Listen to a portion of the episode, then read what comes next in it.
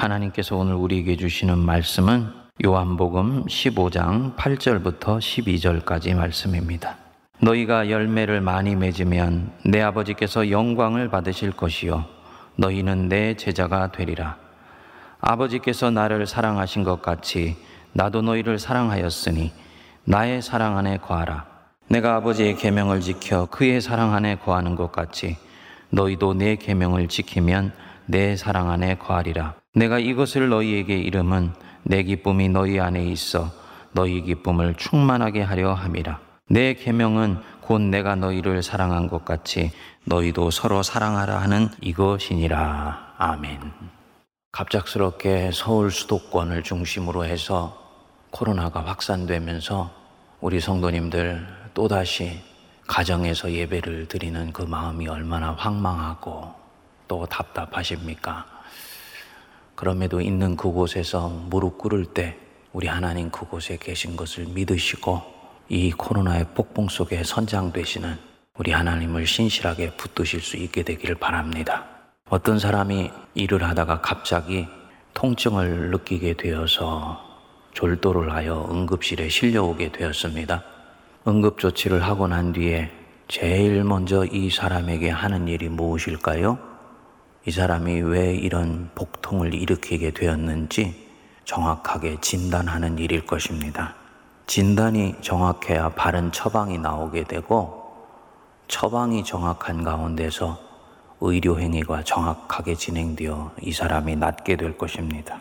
그러니까 모든 관건은 진단이 얼마나 정확하냐 거기에 달려 있습니다.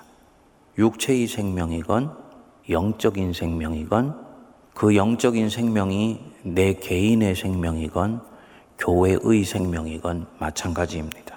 한국교회가 위기다, 위기다. 지난 20년 동안 반복해서 우리가 이 얘기를 해왔고 또 들어왔습니다. 그런데 문제가 해결되지를 않고 점점 더 한국교회가 수렁으로 빠져들어가는 것 같은 느낌이 들지 않습니까? 왜 그럴까요? 진단이 부정확하거나 잘못된 진단을 하면서 약을 처방해 왔기 때문입니다. 정확한 진단이 되려면 도대체 지금 여기에 무슨 일이 일어나고 있는 것이냐. 현상에 대한 객관적 판단을 할 수 있도록 우리가 해야 되는데 우리는 진단을 하면서 각자의 전제에 따라서 이렇게 저렇게 말을 해왔습니다. 어떤 사람은 교회의 거룩성이 없어졌기 때문에 위기라 그러고 어떤 사람은 교회가 도대체 사회의 상식에서 점점 멀어져 가서 사회의 신뢰를 잃어버렸기 때문이라고 말을 하고 어떤 사람은 교회가 그저 숫자만 부리려고 하다가 정통 교리를 점점 잃어가고 있기 때문이라고 말을 합니다. 다 틀린 말은 아닌데 문제는 그대로 있습니다. 여전히 한국 교회는 일을 많이 하고 있습니다. 선교도 엄청나게 많이 합니다. 5천만 명 인구에 이단 사이비와 가나안 교인들을 빼고 제독교회만 다니는 사람들이 대략 700만 명 내지 750만 명인데 그래서 세계 2위의 선교 국가가 되어 있는데 그런데 위기라고 말을 합니다. 도대체 뭐가 문제인가? 미국의 복음주의 신학자이고 목회자인 필립 케네슨이라는 분이 현대교회와 성도들에게 대단히 의미 있는 질문을 하나 던지고 이야기를 했습니다. 오늘의 우리 한국교회와 성도들도 귀담아 들어야 되는 부분이라고 봅니다.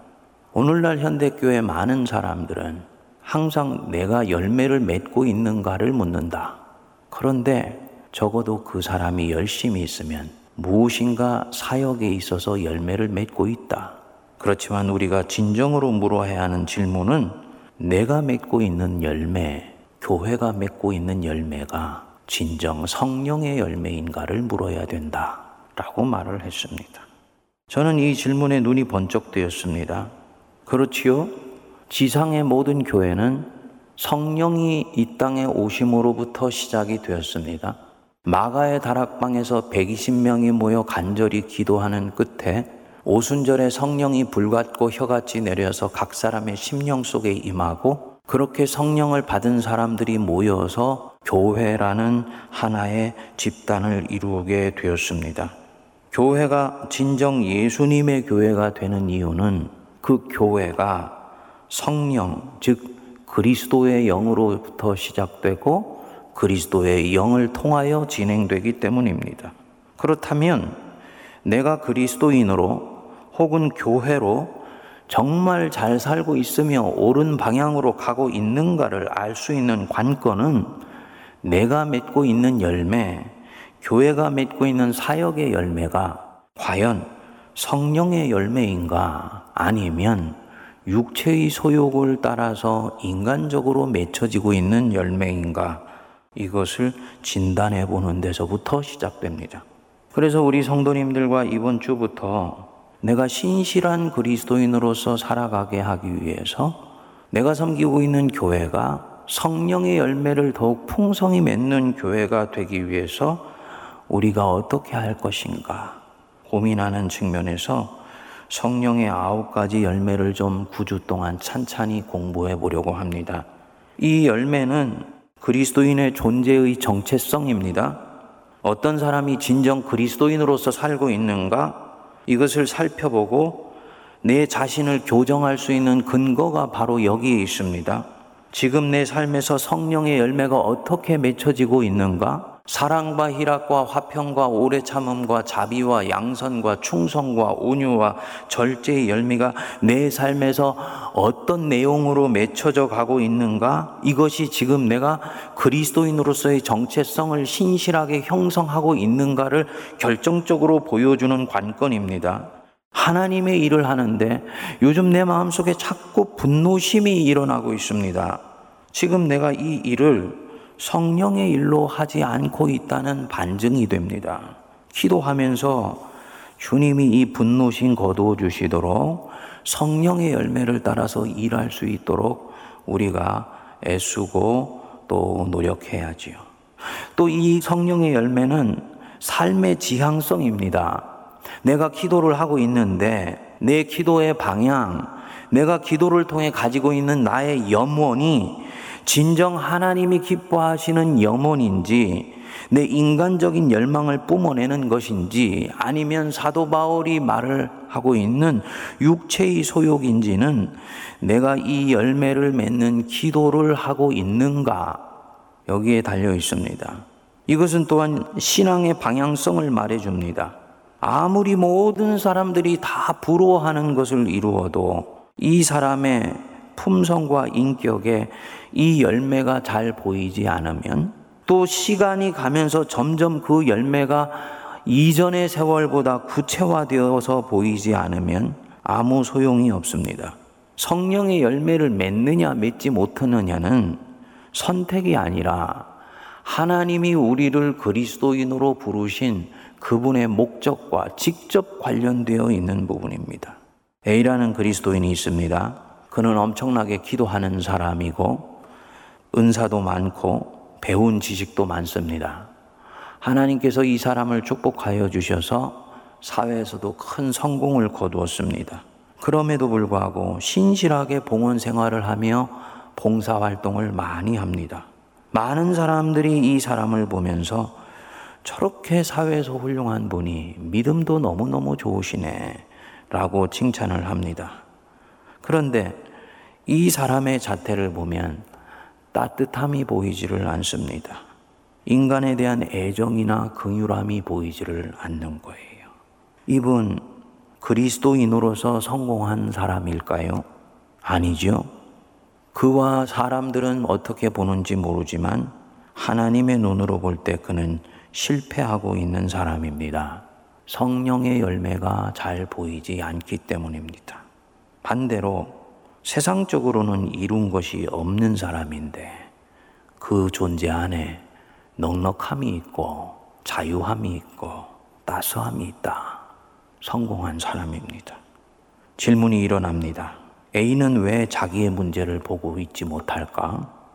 그의 지향성, 삶의 목적이 성령의 열매가 아닌 다른 쪽으로 형성되어 있기 때문입니다. 이 성령의 열매는 예수님의 팔복과 마찬가지로 성품과 직결되어 있습니다. 오늘의 사람들은 성품을 그다지 중요한 것으로 생각하지를 않습니다. 근데 우리 주님은 분명히 말씀하셨어요. 마태복음 7장 16절에 보면 그들의 열매로 그들을 알지니 가시나무에서 포도를 또는 엉겅퀴에서 무화과를 따겠느냐. 오늘 우리가 읽은 본문 말씀 15장 8절에도 너희가 열매를 많이 맺으면 내 아버지께서 영광을 받으실 것이요 너희는 내 제자가 되리라. 예수님이 말씀하시는 모든 열매는 존재의 품성과 관련되어 있고 하나님과의 관계와 관련되어 있는 것입니다. A는 그리스도인이 적어도 진정 그리스도인이라면 자기 인생에 대해서 맺어야 되는 열매가 성령의 열매인 것을 알지 못합니다. 하나님이 복을 주시고 인생이 평안하며 교회에서 봉사 열심히 하고 사람들이 자신을 존경해 주면 그것이 곧 삶의 열매라고 생각을 합니다. 신앙의 오리엔테이션이 잘못되어 있는 것입니다. 우리 주님이 이 맺어야 되는 열매를 명료하게 말씀하셨습니다. 아홉 가지 열매이죠. 갈라디아서 5장 22절부터 23절에 보면 오직 성령의 열매는 사랑과 희락과 화평과 오래 참음과 자비와 양선과 충성과 온유와 절제니 이 같은 것을 금지할 법이 없느니라. 오늘은 첫 번째로 이 사랑입니다. 교회가 하는 사역, 내가 하고 있는 하나님의 일이 성령의 열매를 맺는 방향으로 가고 있느냐, 내가 지금 성령의 사람으로 살아가고 있느냐, 이것을 알 수 있는 첫 번째 내용이 사랑입니다. 10년 전보다 내가 지금 더 하나님을 사랑합니까?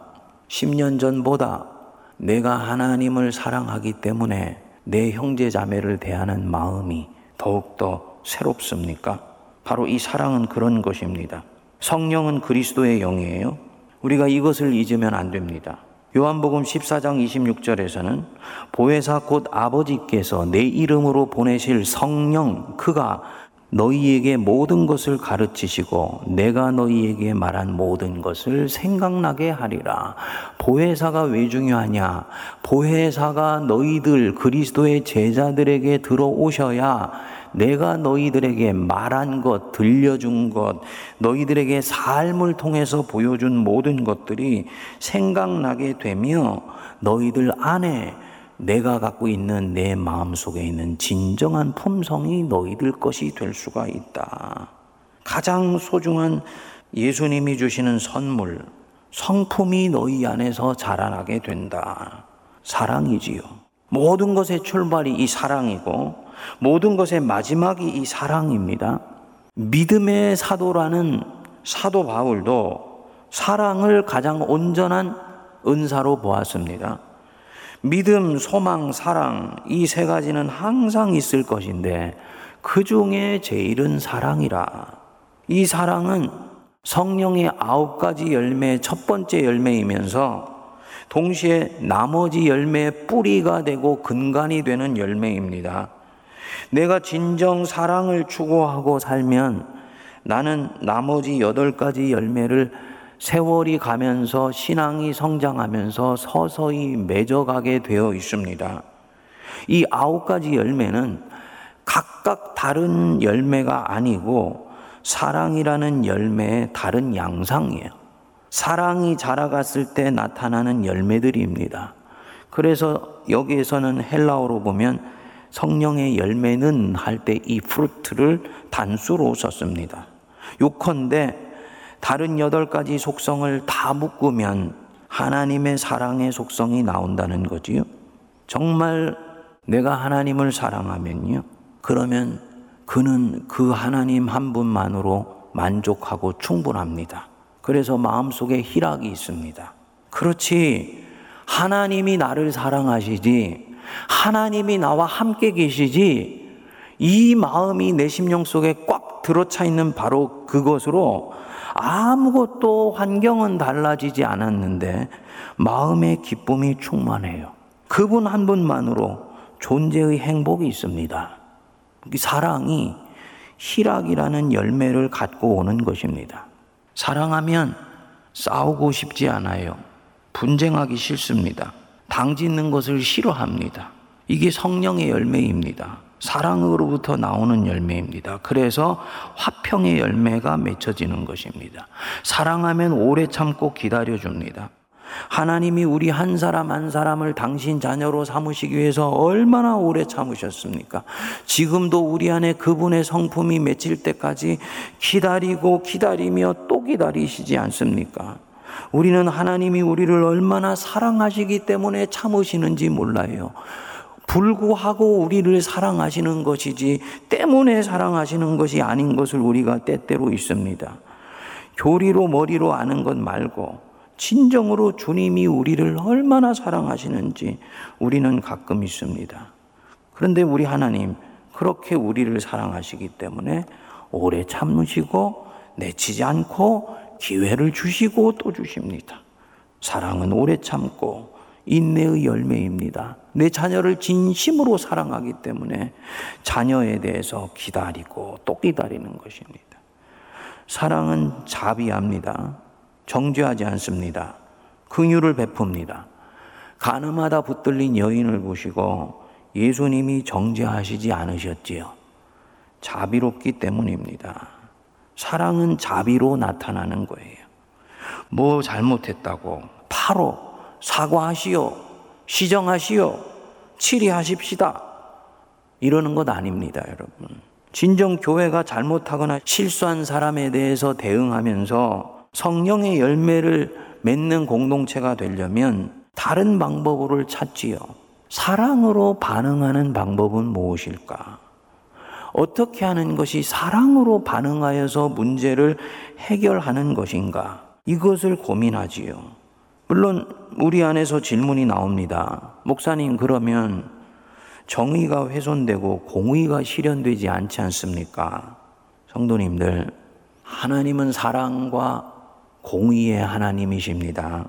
이때 이 공의의 본질을 체데크라고 하는데 이 체데크는 이방인을 향한 자비입니다. 공의는 이방인을 향한 자비예요. 공의롭다는 것은 강한 자라고 하여서 두둔하지 않고 약한 자라 하여서 홀대하지 않는 것을 뜻합니다. 하나님이 당신 자신을 나 여호와는 객과 고아와 과부와 가난한 자의 하나님이다. 라고 말씀하신 것이 바로 이 뜻입니다. 세상에서는 나그네는 낯선 자이요 힘이 없기 때문에 함부로 대하지요. 고아와 과부는 도와주어도 별로 내게 도움이 되지 않는 자들 같으니 홀대하지요. 그런데 하나님은 그렇게 하시지 않고 이들에게도 음지와 양지에 골고루 비를 뿌리듯이 자비를 베푸시는 거예요. 이것이 바로 하나님의 공의입니다. 자기 백성도 똑같이 그들을 그렇게 돌보시기를 원하는 것입니다. 억울한 것이 있으면 풀어주는 것이 공의입니다. 그래서 이 공의나 정의는 사랑의 다른 표현이지 전혀 다른 것이 아닙니다. 세상에서는 법을 포청천처럼 서슬이 벌게 되어서 시행하는 것이 공의고 정의이지만 교회에서의 공의는 항상 따뜻하고 온화하며 부드럽게 실현되어야 합니다. 그 본질이 자비이기 때문입니다. 우리는 바뀌어 있지요. 내가 잘못했을 때는 자비를 구하는데 다른 이가 잘못했을 때는 공의를 추구하는 것입니다. 서로 바뀌어야 됩니다. 내가 잘못하였을 때는 죄송합니다. 미안합니다. 다른 이가 잘못했을 때는 용서합시다. 사랑하고 품어줍시다. 이게 바로 성령의 공동체인 것입니다. 그 다음에 사랑은 양선이지요. 사랑하기에 가진 것을 연약한 사람들에게 나눠주며 선을 베풀지요. 그 다음에 사랑은 충성됩니다. 하나님을 진정 사랑하기 때문에 내 육을 끊임없이 죽이고 그분께 충성합니다. 그분이 사랑하라고 주신 사람들, 이전에는 품을 수 없었어요. 품고 싶지도 않았어요. 그런데 하나님을 진심으로 사랑하기 때문에 그분이 사랑하는 이 사람들을 향해서 몸부림을 치는 사람으로 변화되어 가게 됩니다. 이것은 충성이에요. 그렇기 때문에 이전에는 포기했을 이 영혼들을 절대로 포기하지 않습니다. 그리고 주님을 배반하지 않기 위해서 인생의 노년이 갈 때도 최선을 다합니다. 하나님을 사랑하기 때문입니다. 충성의 열매입니다. 온유, 사랑은 온유하지요? 부드럽습니다. 마지막으로 사랑은 절제합니다. 하나님 사랑하기 때문에 유혹을 이기고 경계 안에 머무르려고 합니다. 손을 내뻗어서 선악과를 따먹고 싶지만 하나님을 사랑하며 그분의 뜻을 이루고 싶기에 참고 절제합니다. 내 자녀를 진정으로 사랑하기 때문에 나는 가난하지만 먹고 싶은 것 참고 입고 싶은 것 삼가하면서 자녀를 뒷바라지하는 것입니다. 사랑이 절제로 나타나는 것입니다. 그래서 사도 바울이 고린도전서 13장 사랑장에서 이 사랑이 어떻게 새로운 품성으로 나타나는지를 말씀했습니다. 사랑은 오래 참고 사랑은 온유하며 시기하지 아니하며 사랑은 자랑하지 아니하며 교만하지 아니하며 무례히 행하지 아니하며 자기의 유익을 구하지 아니하며 성내지 아니하며 악한 것을 생각하지 아니하며 불의를 기뻐하지 아니하며 진리와 함께 함께 기뻐하고 모든 것을 참으며 모든 것을 믿으며 모든 것을 바라며 마지막에 모든 것을 견디는 것이다. 그러니까 이 하나님의 은혜가 사랑이라는 프리즘을 통과하면서 그리스도인이 사모하고 추구하는 온갖 성품을 다양한 빛깔로 뿜어내게 됩니다. 그리스도인의 모든 시작이 이 사랑입니다. 이 사랑은 헬라어로 아가페라고 그래요. 여기에 나오는 이 성령의 아홉 가지 열매 사랑이 헬라어로는 아가페예요. 필레오, 에로스와는 다른 것입니다. 필레오는 인간적인 사랑, 주고받는 사랑, 에로스는 남녀 간에 느끼는 이성적 감정이나 느낌, 이런 것인데, 여기 이 아가페는 성도님들도 아시는 대로 하나님의 무조건적인 사랑입니다. 그냥 사랑해 주는 것입니다. 그렇기 때문에 이 사랑은 인간 안에서 호르몬 작용으로 자생적으로 생산해낼 수 있는 것이 아닙니다. 인간 안에는 이 나머지 여덟 가지 열매를 자연스럽게 맺도록 나를 추동해 나갈 수 있는 사랑을 할 수 있는 능력이 없습니다. 이 첫 번째 열매, 사랑의 열매를 맺을 수 있는 능력이 우리 안에는 본래 없습니다. 위로부터 하나님께로부터 받아야 되는 것이에요.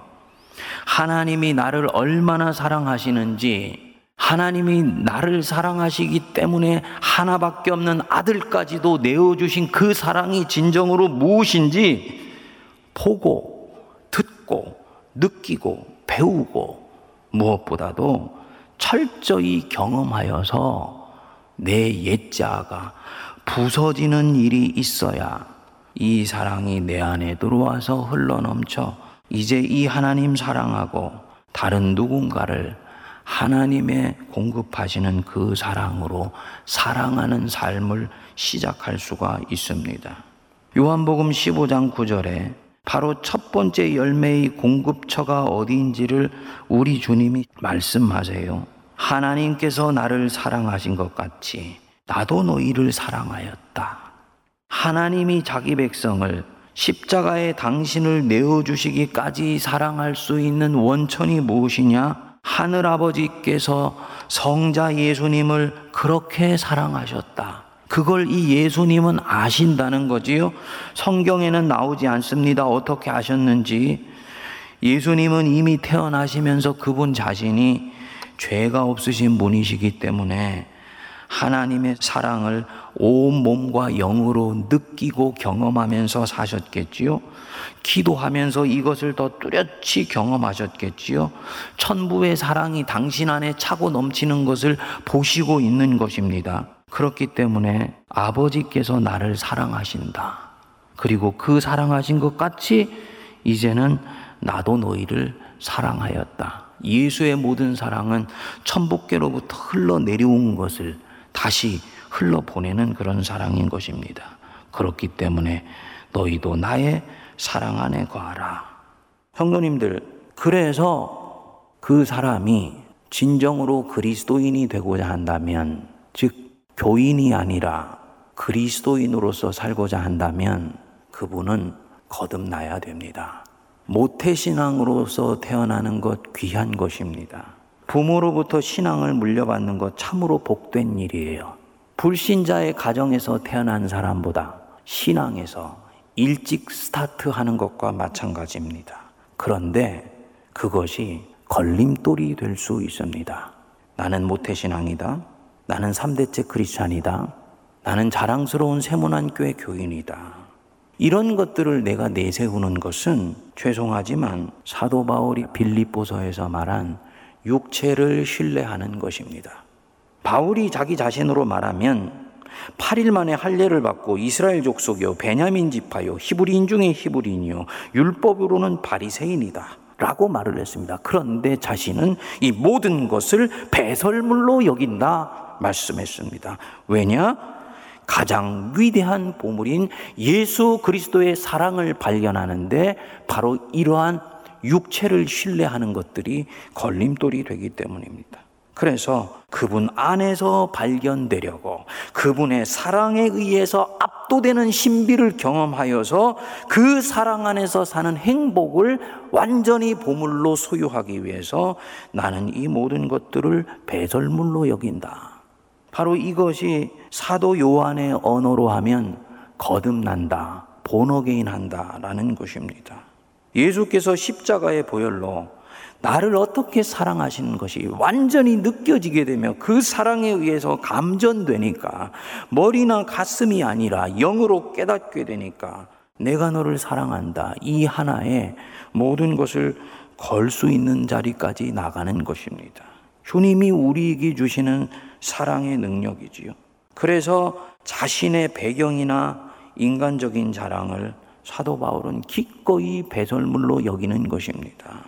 그분이 나를 어떻게 사랑하신지를 경험하게 되면 그때는 이전에 넘어가지 못했던 것들도 넘어갈 수가 있게 돼요. 품지 못했던 사람도 품게 됩니다. 품을 수 없으면은 품게 해달라고 기도 속에서 몸부림치는 사람이 됩니다. 주님, 품을 수 있게 해주십시오. 긍휼히 여길 수 있게 해주십시오. 가시에 찔렸으나 그것에 의해서 내가 좌절되지 않게 하시고 그를 오히려 품어 긍휼히 여길 수 있는 사람이 되게 해 주십시오. 몸부림치며 기도합니다. 사랑의 힘이 나를 그렇게 이끌어 가는 것입니다.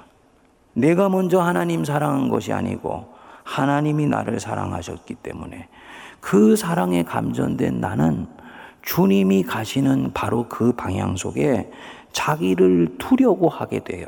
이런 삶의 시도가 가능하게 해지는 거지요. 그래서 나를 아프게 한 사람에게도 자비를 베풀 수가 있게 되는 것입니다. 여러분, 이렇게 사랑을 연습할 수 있게 해주고 이런 사랑을 시도할 수 있게 해주고 다른 누군가를 통해서 아, 예수 믿는다는 것이 저렇게 사랑하는 것이구나 라는 것을 본으로 보여줄 수 있는 그런 토양을 가진 교회가 좋은 공동체입니다. 오래전에 한 교회를 30년 동안 섬기시고 은퇴하신 목사님 한 분을 만났는데 저는 그분의 눈빛을 지금도 잊을 수가 없습니다. 그 눈빛이 인간에 대한 싸늘함과 냉랭함으로 가득 차 있었습니다. 얼마나 안타깝던지. 근데 그분이 자기가 그런 눈빛을 가지고 있는 것을 아시더라고요. 목사님, 제 눈빛이 목사 같지 않게 서늘하지요? 죄송합니다. 하지만 제가 원래 이런 눈빛은 아니었습니다. 목회 현장에서 시루고 벼르다 보니 이렇게 되었네요. 그러나 영광스럽게 은퇴는 했는데 제 성품은 오히려 성령의 열매로부터 멀어져 버렸습니다.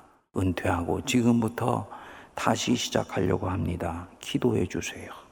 그 얘기를 듣는데 같은 목회자로서 얼마나 마음이 짠했는지 모릅니다.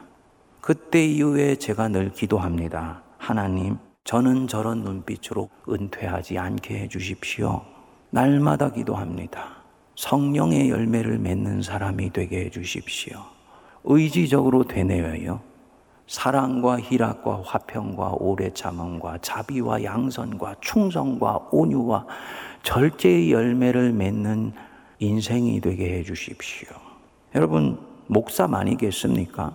교회에서 내가 가진 책임이 무거우면 무거울수록 많은 사람들을 만나게 됩니다. 높이에 있는 나무일수록 바람이 잦아요. 장로님들, 우리 중직자들, 중직을 맡고 이 직분을 맡기 이전보다 예수님을 더 사랑하십니까? 사람을 대하는 마음이 더 뜨끈뜨끈합니까? 아니면 분을 맡은 것 때문에 오히려 내 가슴은 더 서늘해지지 않았습니까?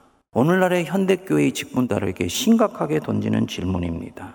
성도님들, 내가 섬기는 교회가 서늘한 눈빛을 가진 자도 이 교회 안에 들어와 있으면 사랑으로 이글이글 타오르는 눈빛을 가진 사람으로 변화시킬 수 있는 성령의 공동체가 되게 해달라고 기도할 수 있게 되기를 바랍니다. 그것이 교회예요. 이것이 예수님이 꿈꾸신 교회입니다. 이런 교회가 되는 길은 아주 쉽습니다.